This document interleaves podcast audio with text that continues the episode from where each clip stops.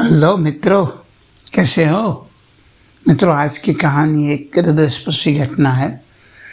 सुबह सूर्योदय हुआ था कि एक वयोवृद्ध डॉक्टर के दरवाजे पर आकर घंटी बजने लगा। सुबह सुबह कौन आ गया? कहते हुए डॉक्टर की पत्नी ने दरवाज़ा खोला। वृद्ध को देखते ही डॉक्टर की पत्नी ने कहा, दादा, आज इतने सुबह क्या परेशानी हो गई आपको? वयोवृद्ध ने कहा मेरे अंगूठे के टांके कटवाने आया हूँ। डॉक्टर साहब के पास मुझे साढ़े आठ बजे दूसरी जगह पहुँचना होता है, इसलिए जल्दी आ गया। सॉरी डॉक्टर हाँ। डॉक्टर के पड़ोस वाले मोहल्ले में ही वयोवृद्ध का निवास था। जब भी ज़रूरत पड़ती, वो डॉक्टर के पास आते थे, इसलिए डॉक्टर उनसे परिचित था। उसने कमरे से बाहर आकर कहा, कोई बात नहीं दादा, बैठो। बताओ, आपका अंगूठा? डॉक्टर ने पूरे ध्यान से अंगूठे को टाँके खोले और कहा कि, दादा, बहुत बढ़िया है। आपको आपका घाव भर गया है। फिर भी मैं पट्टी लगा देता हूँ कि कहीं पर चोट ना पहुँचे। डॉक्टर तो बहुत होते हैं, परंतु यह डॉक्टर बहुत हमदर्दी रखने वाले आदमी का रखने वाला और दयालु थे। डॉक्टर ने पट्टी लगा के पूछा, दादा, आपको कहाँ पहुँचना पड़ता है साढ़े आठ बजे? आपको देर हो गई तो मैं चलकर आपको छोड़ आता हूँ। वृद्ध ने कहा, नहीं नहीं, डॉक्टर साहब, अभी तो मैं घर जाऊँगा, नाश्ता तैयार करूँगा, फिर निकलूँगा और बराबर नौ बजे पहुँच जाऊँगा। उन्होंने डॉक्टर का आभार माना और जाने के लिए खड़े हुए। बिल लेके उपचार करने वाले तो बहुत डॉक्टर होते हैं, परंतु दिल से उपचार करने वाले कम होते दादा खड़े हुए, तभी डॉक्टर की पत्नी ने आकर कहा कि, दादा, नाश्ता यहीं कर लो। अवरुद्ध ने कहा कि, ना बिल मैं तो यहाँ नाश्ता कर लेता, परंतु उसको नाश्ता कौन कराएगा? डॉक्टर ने पूछा, किसको नाश्ता करवाना है? तब वृद्ध ने कहा, मेरी पत्नी को।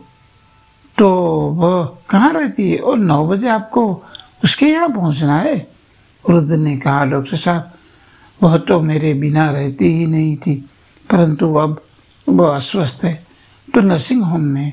डॉक्टर ने पूछा, क्यों? उनको क्या तकलीफ़ है? वृद्ध व्यक्ति ने कहा मेरी पत्नी को अल्जाइमर हो गया है। उसकी याददाश्त चली गई है।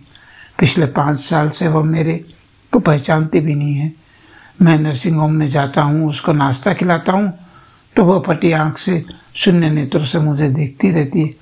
मैं उसके लिए अनजाना हो गया हूँ। ऐसा कहते कहते वृद्ध की आँखों में आँसू आ गए। डॉक्टर और उसकी पत्नी की आँखें भी गीली हो गई। याद रखें, प्रेम निस्वार्थ होता है। प्रेम सबके पास होता है। परंतु एक पक्षीय प्रेम ये दुर्लभ है, पर होता है ज़रूर।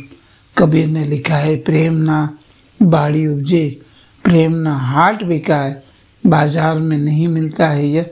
डॉक्टर और उसकी पत्नी ने कहा, दादा, पाँच साल से आप रोज नर्सिंग होम में उनको नाश्ता कराने जाते हो? आप इतने वृद्धा, आप थकते नहीं हो? उगते नहीं हो? उन्होंने कहा, मैं तीन बार जाता हूँ। डॉक्टर साहब, उसने ज़िंदगी में मेरी बहुत सेवा की है और आज मैं उसके सहारे ज़िंदगी जी रहा हूँ। जिसको देखता हूँ तो मेरा मन भर आता है। मैं उनके पास बैठता हूँ तो मुझमें शक्ति आ जाती है।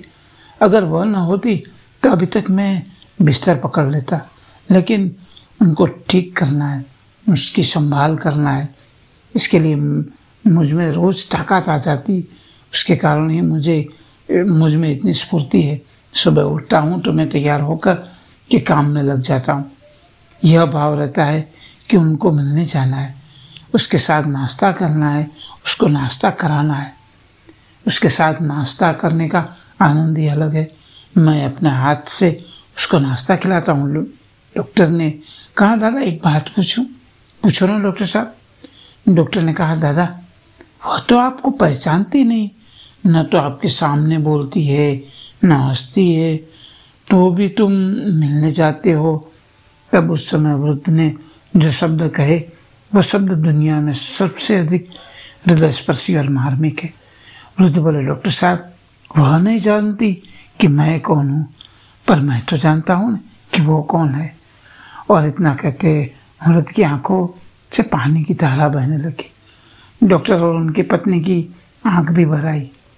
कहानी तो पूरी हो गई परंतु पाराविक जीवन में स्वार्थ, अभिशाप है और प्रेम आशीर्वाद है। प्रेम कम होता है, तभी परिवार टूटता है। अपने घर में अपने माता पिता को प्रेम करना, जो लोग यह कहते हैं कि अपने पिता के लिए साठी बुद्धि नाटी उनको यह कथा दस बार पढ़वाना, यह सब। वह न जानती कि मैं कौन हूँ, परंतु मैं तो जानता हूँ। यह शब्द शायद परिवार में प्रेम का प्रवाह प्रवाहित करने अपने वो नहीं, जो तस्वीर में साथ दिखे। अपने तो वो है, जो तकलीफ़ में साथ दिखे। मित्रों, ये हृदय स्पर्शी कहानी कैसी लगी? ज़रूर बताना। Thank you